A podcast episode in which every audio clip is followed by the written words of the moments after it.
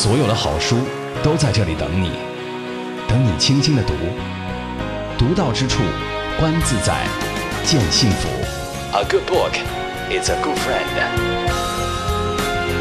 你的私人电台书房，你的私人电台书房，南海轻阅读。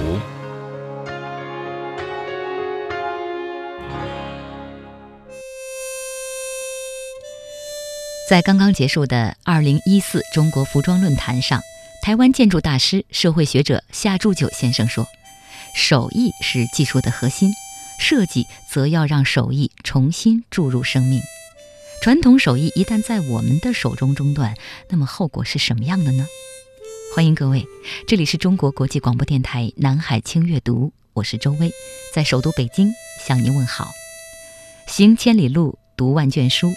独到之处，乐在其中。今天我们一起游走远在中国宁波的慈城古镇，会一会近在耳边的中国传统手工艺的传承守护者。四年前，英国 BBC 来到距宁波市西北约十五公里的慈城拍摄纪录片。作为全球十八个传承的英雄，中国大陆唯一入选地。慈城被誉为精彩文化的摇篮。令人惊喜的是，这座拥有一千二百年历史的古县城，不但完好的保留着江南工整纤细的街市道路和旧时书院、孔庙等古建筑，更由于台湾著名研究传统文化的汉声杂志的创意，令濒临失传的中国传统手工艺陆续进驻到古城中。使其成为一座名副其实的天工之城。今日轻阅读，和周薇一起走进瓷城这本打开的书。当凤凰、丽江、乌镇等古镇纷纷走红时，瓷城依然默默无闻。然而，对于一支负责瓷城开发的金源公司而言，这种慢火精雕是必然的过程。郑丽群女士是金源公司的副总，致力于慈城守护与开发已经好多年了。家在杭州，每周辛苦奔波于慈城和杭州两地，早有耳闻她的传奇，也暗暗地对我钦佩的她做了稍稍的了解。可是见到她的那一瞬，仍然有不小的吃惊。长裙长发，衣袂飘飘，很是波西米亚，女人味十足的她。却有着直率坦然的果断，遇见她，是女人见到女人的默许和欣赏。于是我决定叫她郑姐姐。郑姐姐亲自驾车，带着我从宁波市区往慈城古镇的方向开去。我一上车就迫不及待地问起来：“因为我们有两平方公里，是一个古老的县城，它有一个护城河在，然后呢？”老百姓就生活在那边，我不可能把它清空，清空就是一个死城，对吧？你没活了。像乌镇，它只是一条街，做成了一个水乡的味道，所以外地人是很喜欢。然后呢，你也有这个条件，你把这里掐收门票，那边也掐收门票。我是一个县城，老百姓都生活，我不可能关门的。对，你关门了，我们在讨论这个建这个城的时候怎么做，也是这个道理。你把老百姓生活了，那就是一个死城了。从我的角度来说，我认为老百姓不观光，生活在那里，这个就是观光旅游的一道风景线。你要享受那当地的文化，你想体验他的文化，吃他的东西，因为你在家里每天吃这个东西有什么好吃的？那你不是回家不用出去了？你要到当地也感受他的文化，你就会不一样啊。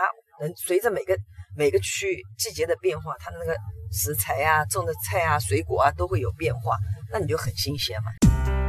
一万两千五百公里，曾经是一段伟大的距离。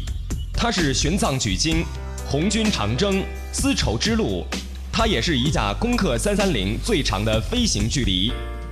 现在，它浓缩成一段精彩的走读时光。每天六十分钟轻阅读，独到之处，处处有智慧，处处是风景。慈城不大，几乎没有往来的行人，路上安静的，只听得见鸟叫声。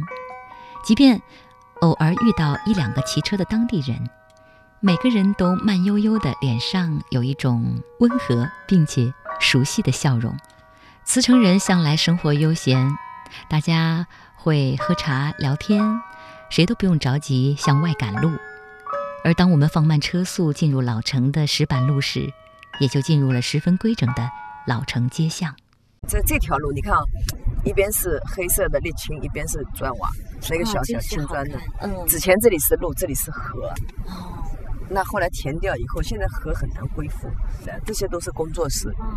嗯。他们的设计公司的工作室。这个之前例外就在这条路上做了一个秀。哦。嗯，他那应该还是很壮观的吧？哦，超壮观。啊，多好看。你看这些马头墙，嗯，多好看。嗯，这里面今今年大概有能修好。这里面有三个国宝。这里这里有有那个德国的一个做卖工具的。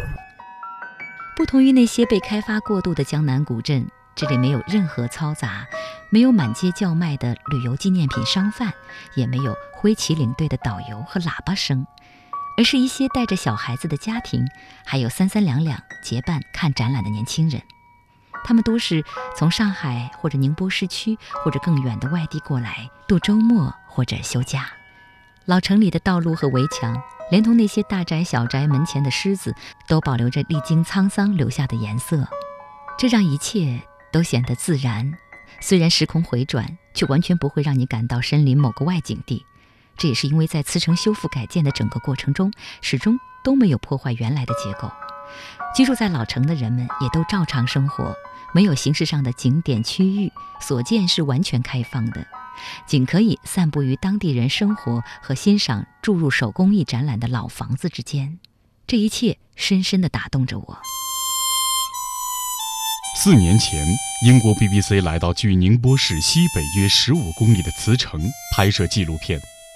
作为全球十八个传承的英雄，中国大陆唯一入选地，慈城被誉为精彩文化的摇篮。令人惊喜的是。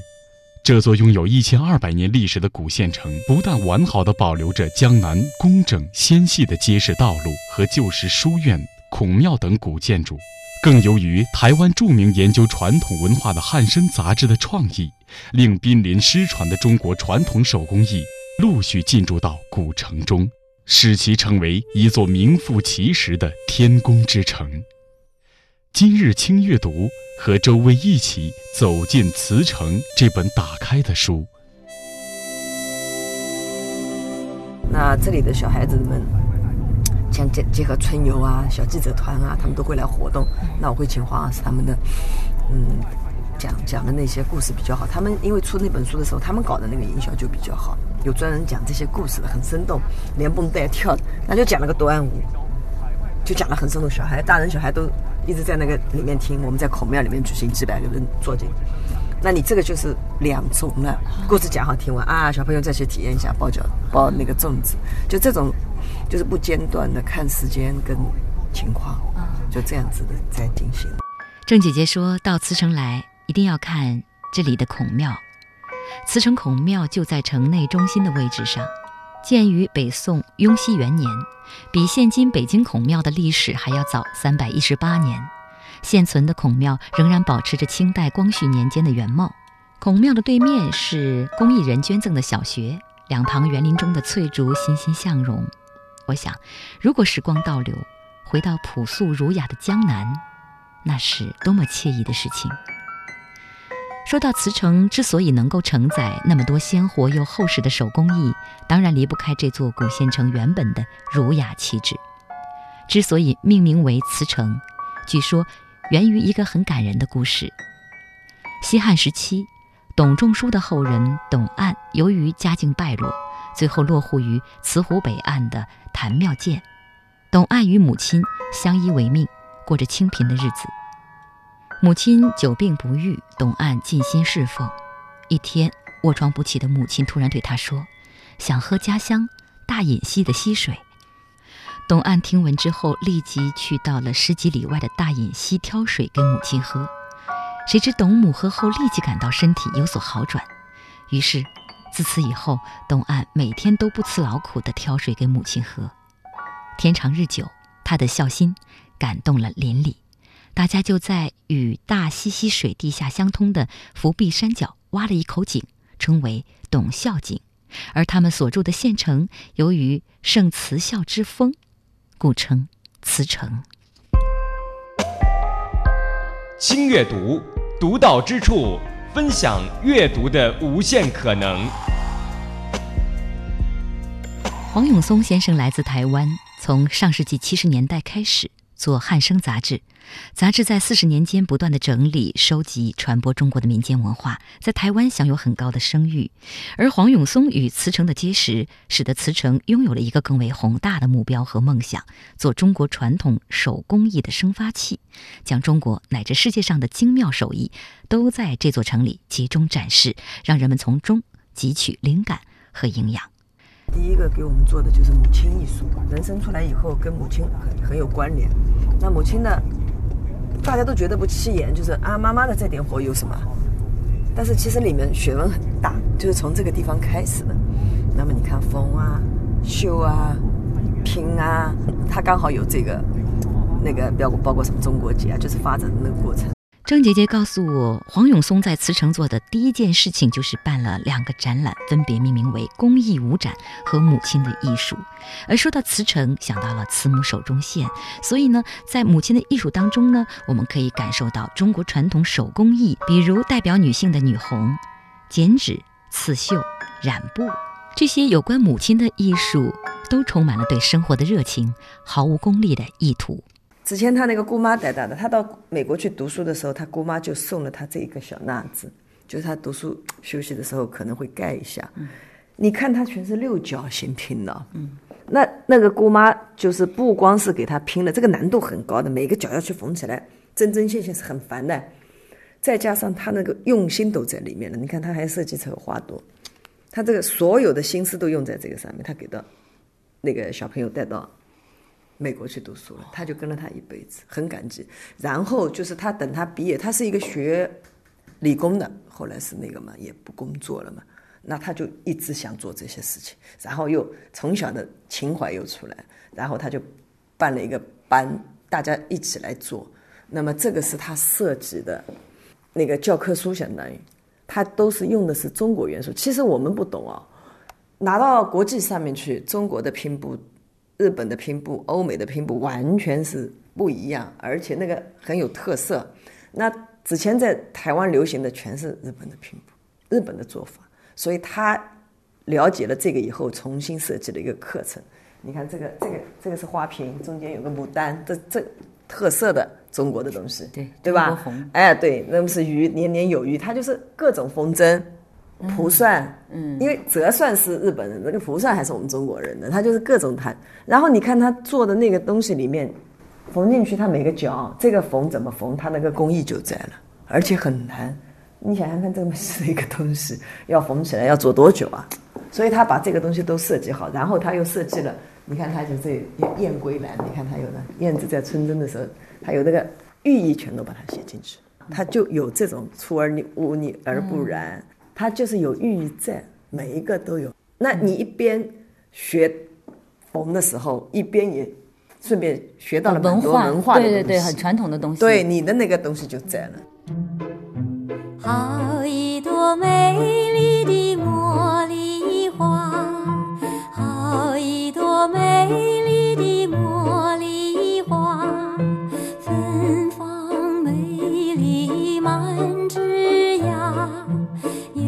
乡有百人人夸，让我来将你摘下。四年前，英国 BBC 来到距宁波市西北约十五公里的慈城拍摄纪录片。作为全球十八个传承的英雄，中国大陆唯一入选地，慈城被誉为精彩文化的摇篮。令人惊喜的是。这座拥有一千二百年历史的古县城，不但完好的保留着江南工整纤细的街市道路和旧时书院、孔庙等古建筑，更由于台湾著名研究传统文化的《汉生》杂志的创意，令濒临失传的中国传统手工艺陆续进驻到古城中，使其成为一座名副其实的天工之城。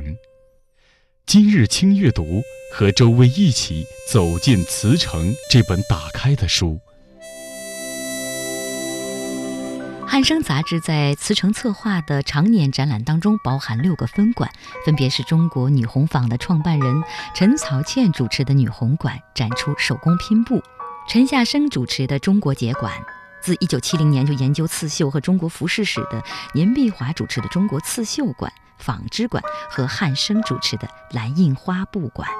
就是先有布白的嘛织出来，那么江南都有这种蓝靛嘛，蓝草，然后他就之前基本上都是那种货郎担他来，你你们家妈妈奶奶可能会织布，但是不会印嘛，就是有个货郎出来，他那个板子是那个有技术的人先刻好的，然后他是到你们家来帮你染布的，他蓝靛什么东西都拿来，有个货郎担，那就根据你们家的要求，你比如说做个门挂帘的，那他就把那个花纹要不要，什么花纹你要不要，他给你弄上去，那个板子挂起来，然后染好以后他就走了，那你就做衣服去，基本上之前是这样，哎对，所以他这个蓝蓝的染啊，你看他都是要成这个线的时候啊，它不是用一根线去，这个算是长了，他不会用这样，因为他那个刮浆染哎，就是那个掉刮不牢，太长了以后它掉下来，它那个线都是由点去表示，点弄上去以后，然后再把它连起来，线看上去是一条线一样。那么就是根据每户人家的要求不一样，它有很多板子，它也要设计。那么有时候有做寿的，有时候是生孩子的，对吧？喜庆的都有各种不一样的东西。这些展馆不仅展出的物件丰富、资料详实，还有各种给看展人体验的项目。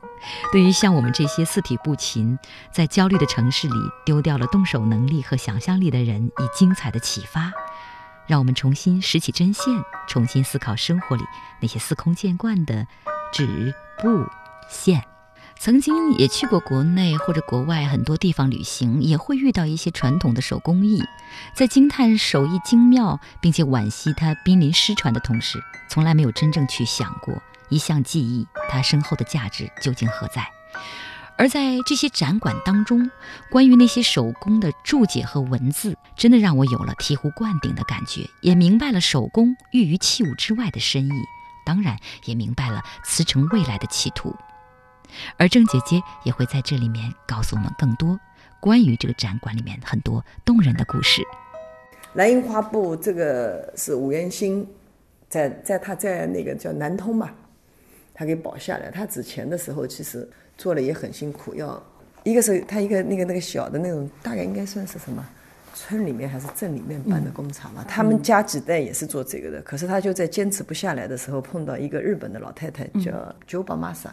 那个老太太现在已经过了，我们刚开馆的时候她还来，亲自一定要来。零九年的时候她她还在这还在来在，哦嗯，她一直在跑到上海。她是什么个感情啊？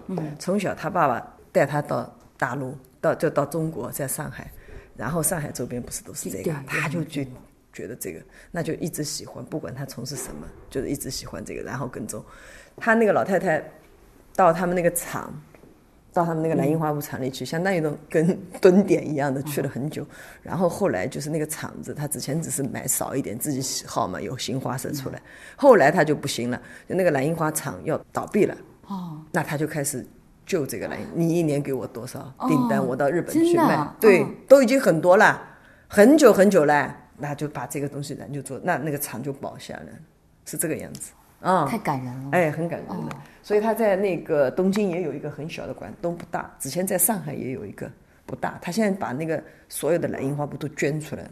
吴元新谈起那个蓝印花布来，那个九保玛莎的感情是很深的。呃，我是叶景天。我从小的书的努力，我去了世界很多地方，我都会收集很多奇怪的书，就算是看不懂的书，我也会收集。书对我有很重要的一些启发。啊、我我家里全都是书，但是我现在也开始接受到那个电子媒体的一些呃影响，但是我自己对书还是感情最深。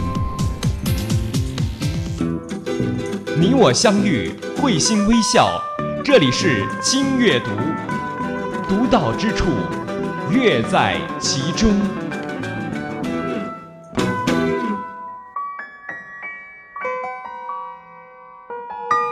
几块碎花布在你的拼接下会变成让人惊讶的模样，飞针走线里，他们开始生动，开始有自己的风格和气质，开始拥有精神的含义。在简单的手工劳动里，可以和自己对话，与自己相处。郑姐姐说：“来看展览的人，大多数只是各个展厅走一圈，看一看实物造型，然后便离开。现在人都太过于急躁，也很难沉下心去看、去听、去感受。其实，有好的东西送上，如果视而不见，也是一件可悲的事情。所以在这样浮躁的风气下，可能我们需要时刻定心、屏气、凝神，认真的去领略手工艺术，这可能是一件非常美好的事情。”我印象最深的是在女红展里，一件由多种布料拼接在一起的百家衣，引出的是农耕社会一幅邻里亲和的场面。旧时汉族人家育儿都要向邻里百家讨一块布，然后缝制成一件百家衣给小孩子穿，祈求长命百岁。这个故事在今天听来。多么的温情脉脉，你甚至可以想象一位慈祥的母亲是如何满怀喜悦地叩开亲朋邻里的家门，去讨要一片片碎布。那场景，任何时刻想起来都觉得爱意盎然。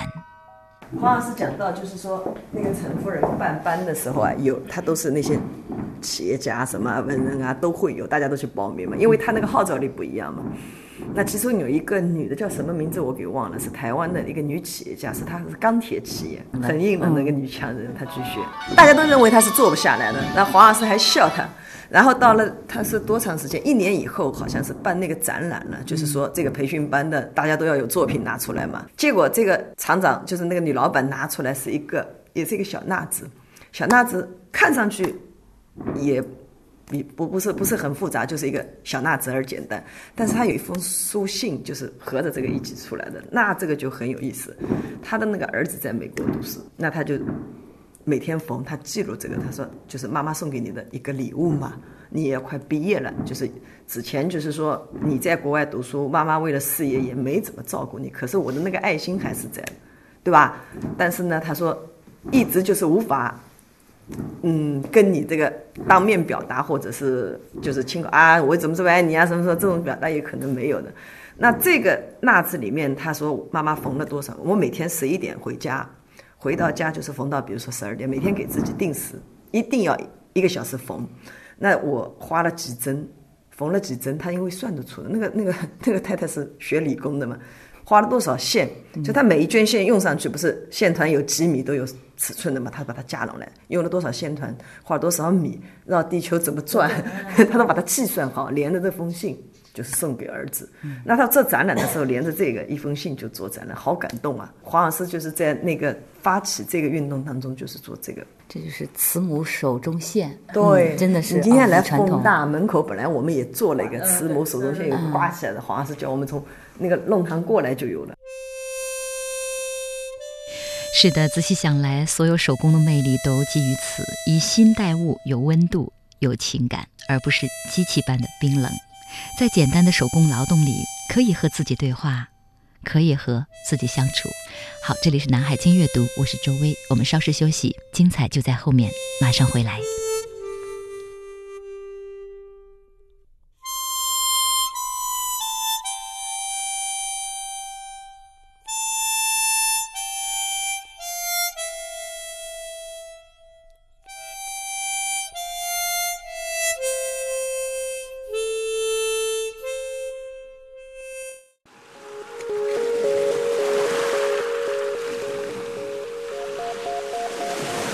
的好书都在这里等你，等你轻轻的读，读到之处，观自在，见幸福。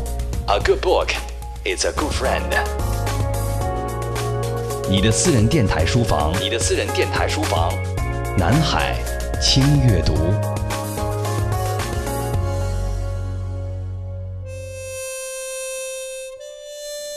欢迎回来，这里是中国国际广播电台南海轻阅读，我就是你的老朋友周薇。我们今天打开的这本大大的书，名字叫《慈城》。慈城位于宁波北部市郊，建镇的历史最早可以追溯到越王勾践时期。古城三面环山，一面临水，坐拥绝佳地理位置。旧时的京杭大运河便从慈城的门前经过，是内陆航船出海的必经之地。历史上的慈城曾经相当的繁华。经济的发达当然也带来文化的兴盛。慈城不仅在城市布局上独具特色，它的文化底蕴也相当浓厚。慈城在历史上曾经是远近闻名的进士之乡，到近现代涌现出不少文化名人，比如戏剧大师周信芳、著名的民间文化遗产保护者冯骥才先生，祖籍也是慈城的。直到今天，慈城内的书香古风依旧可觅。好，欢迎各位继续跟周薇一起走进慈城。四年前，英国 BBC 来到距宁波市西北约十五公里的茨城拍摄纪录片。作为全球十八个传承的英雄，中国大陆唯一入选地，茨城被誉为精彩文化的摇篮。令人惊喜的是。这座拥有一千二百年历史的古县城，不但完好的保留着江南工整纤细的街市道路和旧时书院、孔庙等古建筑，更由于台湾著名研究传统文化的汉声杂志的创意，令濒临失传的中国传统手工艺陆续进驻到古城中，使其成为一座名副其实的天工之城。今日轻阅读。和周薇一起走进《慈城》这本打开的书。山是慈城的墙，隔离着尘世的喧嚣。在古城里徜徉，人们会不自觉地用自己的想象去勾画故乡的美。其实，在今天这片乡音依然很足的市井生活中，你依然可以感触到真实的传统。在古城里，我看到了一幅让我非常心动的旧时故乡图。这张宽一米、长一点五米的慈城图，密密麻麻地再现了1938年的慈城景象。他寄自美国，是一位身患癌症的八十多岁的慈城游子，在病中一笔一画用了一年多的时间完成的。这位老人叫郑雷孙，他为何执着于1938年的慈城呢？郑雷孙老人生于一九二五年，在慈城度过了他的童年，曾先后就读于现在的中城小学和慈城中学，后来考入广西大学。毕业后不久就派往了台湾基隆分公司。谁能想到这一别故乡竟是四十多年，直到了一九八八年和一九九三年，郑雷孙老人才再次踏上故乡的土地。当年风流倜傥的风华少年，当然已经是两鬓斑白的垂垂老者。他经常在梦中想起自己慈城的老房子，醒来时枕头都是湿的。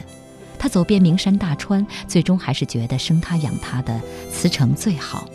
他说：“慈城巴掌大的地方，却山川湖泊、平原沃野、寺庙道观、拱桥牌坊以及数不清的旧宅大院，应有尽有，历史又那么悠久。”放眼整个中国，也难得一见。二零零六年七月，身患重病的郑雷孙开始了他的旧时故乡图的创作。年轻时喜欢画画的他，基本上画什么像什么。一年半以后，田野山林之内，城郭四合的慈城古镇跃然纸上，数百幢房子、十多条街道、河流、桥梁乃至老树，无不清晰可辨。如果用放大镜看，则街上的行人宛然如真。那是他心目中的慈城版《清明上河图》，为故乡作画，已经成为支撑他活下去的支柱。我在古城当中这幅旧时故乡图的面前站了很久，陪我一起的慈城工作人员周贤这样对我说：“母校慈湖中学根据这个为起点，往往前画了这么一幅图。”以这个为高制高点，但是他因为离开慈城很久很久很久了，他不确定有些建筑啊，包括地形啊，呃，道路啊，跟现在的慈城呢有没有什么改变，他不确定。当时呢，他还有一些兄弟姐妹在慈城居住的，还有很多同学是在宁波的，他就靠着书信往来，邮件一封封，然后是修正，不断的修正，不断的改正，然后最终完成了这幅故乡图。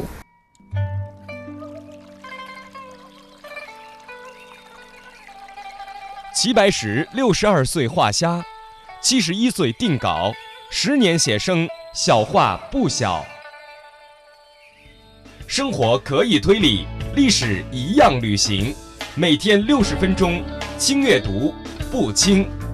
收藏灵感，美丽心灵，轻阅读，独到之处，无处不流行。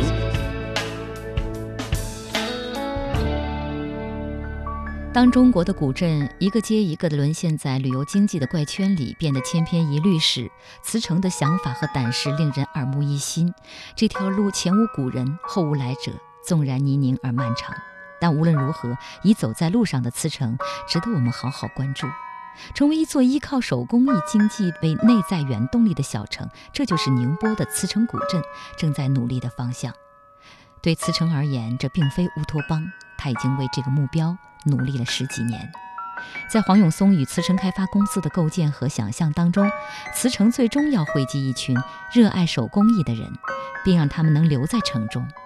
我有幸寻访到一位在慈城建立了自己的工作室的小伙子，他叫黄海波。这个工作室的名字叫无名指。这慈城的氛那个气氛是非常好的，因为它古镇嘛，这是我所见过国内的古镇里头规划最好的一个古镇。嗯。啊，它那个各方面都色泽非常好。那我们这个做手工嘛。也是一种心情的一种放松嘛，就跟这古镇气氛是非常那个配合的，其实是，就是春游时候、秋游的时候，学校组织啊，或者是家长组织的，可以这样过来。那因为我们有专业的工具啊，嗯，专业工具通过那个卷，嗯，随便拿张纸，这个纸叫延生纸啊，叫延纸，延纸，延纸。这个纸是，其实这个纸呢，它起源于不是来于，来自于那个中世纪的欧洲国家，嗯。然后呢，这是传到慢慢的传开的啊。嗯，这其实呢说起来呢，我觉得这个我个人感觉啊，它其实跟北京的景泰蓝有点像。哦。景泰蓝那个东西，它是用铜条去做去的。嗯。你呃，如果对景泰蓝了解的话，会发现景泰蓝也是它也是卷，它不过它是，它是更用可能用钳子或什么更大的工具来卷的。我那我们是工具比较小巧。嗯。但都是用它是铜条，我们是纸条。嗯。这样卷，哎，对，它这个特用特殊工具嘛，就一条卷下来对对对对对对，我们可以随意的卷一下，卷一卷一下。比如说，卷完以后，我们这个胶水把这边粘上，嗯，粘上以后呢，它成为一个圆圈了，嗯，像这个圆圈。那接着我们就可以捏造型了，比如说我们捏成这个水滴的形状，啊，哎，对对，水滴形状，那我们就可以拼成花了。比如说，比如说，你看这个就是水滴形状，对，那我们也可以把它截成这个像那个眼睛的形状，两头尖。嗯。啊，你看就这这这这朵了，嗯，哎，那我们就是这样子，各种类型把它组装起来啊，一朵朵拼起来，拼凑成，你看像蝴蝶的翅膀，它就是好多这种不同造型拼拼凑叠加这样的。哎，我们其实我们这边做的话，做是做主要是三大类，嗯，一类是做颜值的，一类是做那个剪贴本相册的，就是剪贴本相，就是说不像我们普通所接触的相册，你把相片往相册里头一夹，嗯，就了事了，嗯，我们就是把相片。装饰起来啊，这个地方留的位置其实是贴照片用的，对对，用各种素材，用纸啊、布啊，嗯，哎，把它这样装饰起来。还有呢，就是那个做贺卡，做卡片，啊，哎，都通过自己来做，做成一个东西送人或者留纪念，是这样性质的。行走是一种记录，分享路上的点滴，传递人文的关怀。人在旅途，精彩对话。和你一起释放思想的力量。进入黄海波的无名指手工作坊，你会觉得五彩斑斓就在你的面前呈现。黄海波和他的五个同伴们留在慈城，为他们的理想而每天努力着。他们心无旁骛地做着艺术。慈城当然是绝佳的场所。对于慈城未来希望借助手工经济盘活整个小镇的计划。黄海波也有他自己的看法，但是我们坚持的今年是第四年了。这个东西好多是在于坚持的。嗯，像手工这个行业啊，在国外是非常非常成熟的，但是随着国内这个生活水平提高，人们生活满足了这个衣食住行以外，它更重要的还有一种心理上的、情感上的需要。这东西就是吻合他们这个东西需要的。哎，我做东西先静下来，慢慢做，做完以后送人，跟你去买样东西送人是完全不一样的。人家更能这个体会到你的这个心情的心意的这个，你只要喜欢做，你不用任何美术功底，你就能做，啊，就全面普及开。所以说，我是觉得这个东西在国内是有市场的。这个东西叫叫爱好。对于这个为理想而生的年轻人来说，这间小小的工作室就是他延续理想的一片小桃园，而慈城就是一个暖室，细心呵护着黄海波们的内心理想。手工重在一个“手”字，以手的触感、人的体温去拿捏，去塑造物体，这是手工区别于机器工业的关键。日本手工艺大师柳宗悦有一段话来说明这个道理：手与机器的根本区别在于，手总是与心相连，而机器则是无心的。所以手工艺作业当中会发生奇迹，因为那不是单纯的手在劳动，背后有心的控制，使手制造物品，给予劳动的快乐，使人遵守道德，这才是赋予物品美之性质的因素。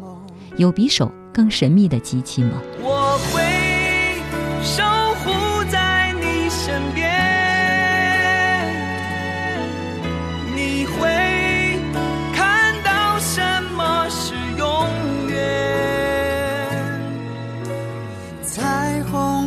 在天边，别轻易放弃，无私的爱会给予你明天。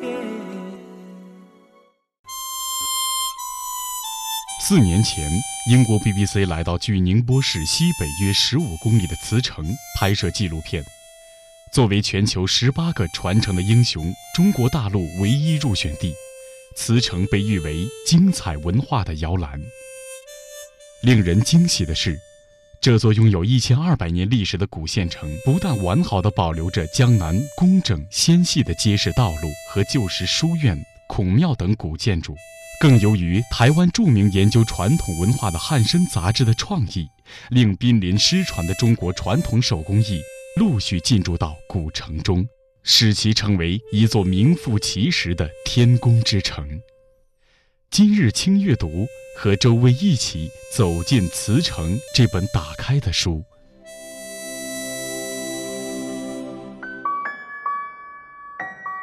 宁波年糕白如雪。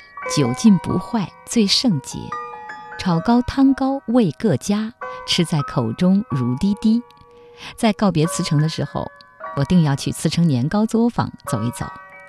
汉生杂志曾经出过一本精美的书，名字就叫《慈城宁波年糕》。书盒宛若江南地区常见的蓝印花布，红底书名与蓝布上的红角红带相呼应，美观又醒目。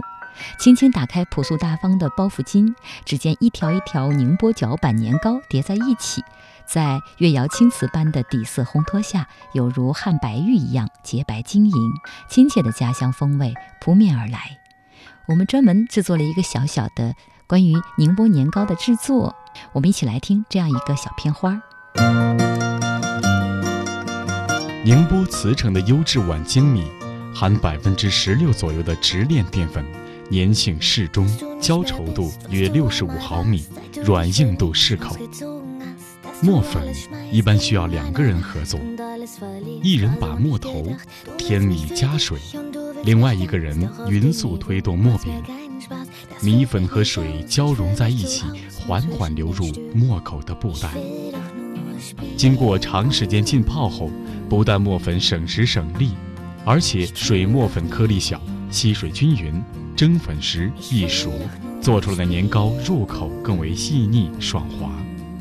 把榨去水分的米粉用碗一层层轻轻撤入蒸笼，然后把蒸笼放在盛水的铁锅上，灶内大火烧锅，让蒸汽直灌而上，至粉色透明、米香扑鼻时，粉已蒸熟，可拿去入臼嗓捣了。精米的糊化温度比鲜米低，用来做年糕，米粉容易蒸熟。蒸粉要把握火候，太生则年糕口感涩硬，太熟则米粉会变糊发黏，不便于年糕成型。嗓粉至少需要两个人配合进行，一个人手持木质或石质的捣柱头用力冲捣，另一个人手进冷水。快速翻动石臼里的热粉团，粉团的粘性和韧性是否正好，在于嗓捣时用力是否均匀。经过蒸熟后迅速嗓捣挤压的过程，米粉中营养成分的大分子结构变小，分子进行重新组合，有利于人体消化吸收，年糕的口感和风味也得以改善。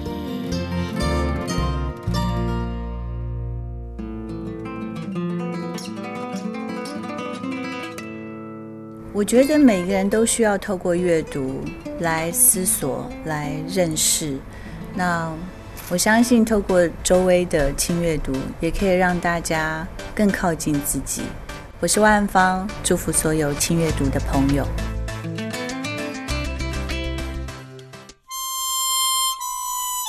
四年前，英国 BBC 来到距宁波市西北约十五公里的慈城拍摄纪录片。作为全球十八个传承的英雄，中国大陆唯一入选地，慈城被誉为精彩文化的摇篮。令人惊喜的是，这座拥有一千二百年历史的古县城，不但完好的保留着江南工整纤细的街市道路和旧时书院、孔庙等古建筑，更由于台湾著名研究传统文化的《汉声》杂志的创意，令濒临失传的中国传统手工艺。陆续进驻到古城中，使其成为一座名副其实的天工之城。今日轻阅读，和周薇一起走进慈城这本打开的书。看到来自宁波慈城的色白如玉的宁波年糕，你是否想起儿时赏年糕的场面，忆起年糕团入口时清新的米香？中国七千年米食文化。孕育出经水磨和桑打制作而成的宁波年糕，它省时省工，可以久藏的特性，到了二十一世纪的节能时代，别有一番新意。我们走进作坊，一起来了解一下宁波年糕的特点以及它的历史。因为我们这个是精选大米，选的是河姆渡遗址那边的精选大米，而且它那个水也是比较好的，就是比较有特质的，是我们那边就是。云湖那边水过来的，有自己的特色，所以我们主要的特点就是滑，而且呢感到呢有点甜口，但是它不糊口。你再怎么去煮哎，慈城年糕不会糊口的。嗯，主要是为了弘扬慈城的传统文化，让大家呢体验一下动手做的乐趣。这里不仅可以享受动手做的乐趣，而且还可以尝到呃各式美味的年糕。这里体验区它主要是打年糕、做年糕。大的节庆日，我们都是正常对外开放的。一般情况下，我们是年糕提前你跟我们预约一下就可以了。像以前我们吃年糕的话，就是在过年的时候。就是家家户户开始打年糕，因为它有一种很好很好的寓意在里面。因为就是呢，年糕年糕年年高，一年更比一年好，就是寓意来年比今年更加好的意思。但是现在随着就是社会的发展，就是年糕也是比较的普遍，因为有手工年糕，还有呢就是机器做的这种年糕，它机器做的这种年糕保质期也是比较长的，所以家家户户基本上都是时时刻刻都可以想吃的话，时时刻刻都可以吃到年。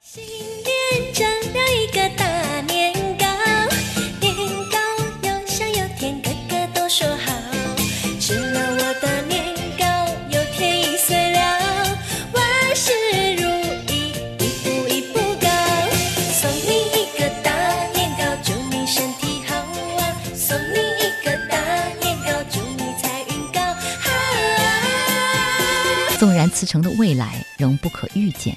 但是我们在这座城当中遇到的人和事都值得我们去尊敬，因为这是一群真正的抱有理想、脚踏实地、扎实做事的人。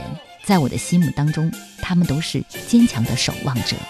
从宁波慈城回到了北京，我还仍然有一种意犹未尽的感觉。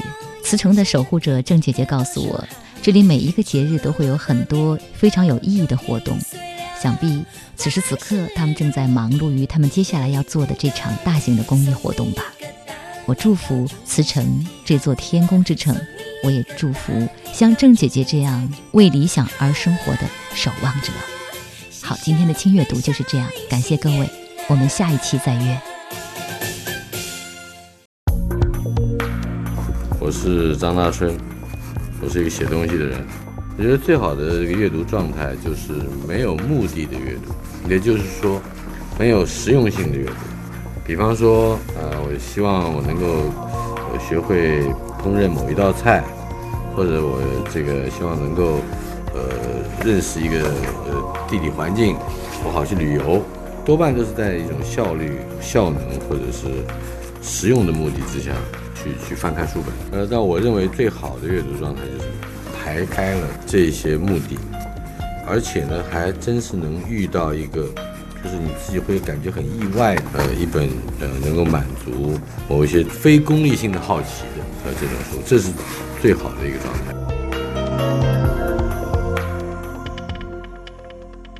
我来自台湾，我姓张，呃，目前在北京发展高尔夫零售的渠道。我姓陈，是钢琴老师。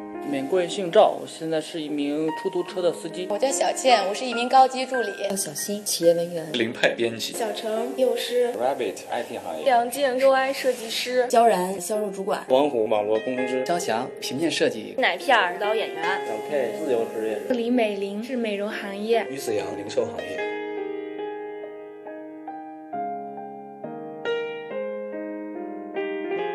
会想到一个离我特别遥远的一位朋友，他现在在德国学习。我想到是父母吧。想起来曾经我特别喜欢的一个男孩。我想到了我的初恋。想到一个我喜欢的人啊。上高中的时候的一个朋友吧。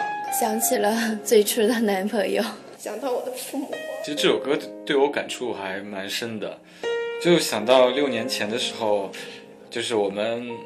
一大群人一起来北京闯荡，现在感觉很孤单吧？因为身边的人一个一个就是都离自己远去了，好像大家彼此在心里面都还存有那么一丝温暖。我知道你离我不远，我知道你离我不远，我知道你离我不远。这里是南海之声轻阅读，我是周薇，离你不远，就在耳边。轻轻传送，我感觉。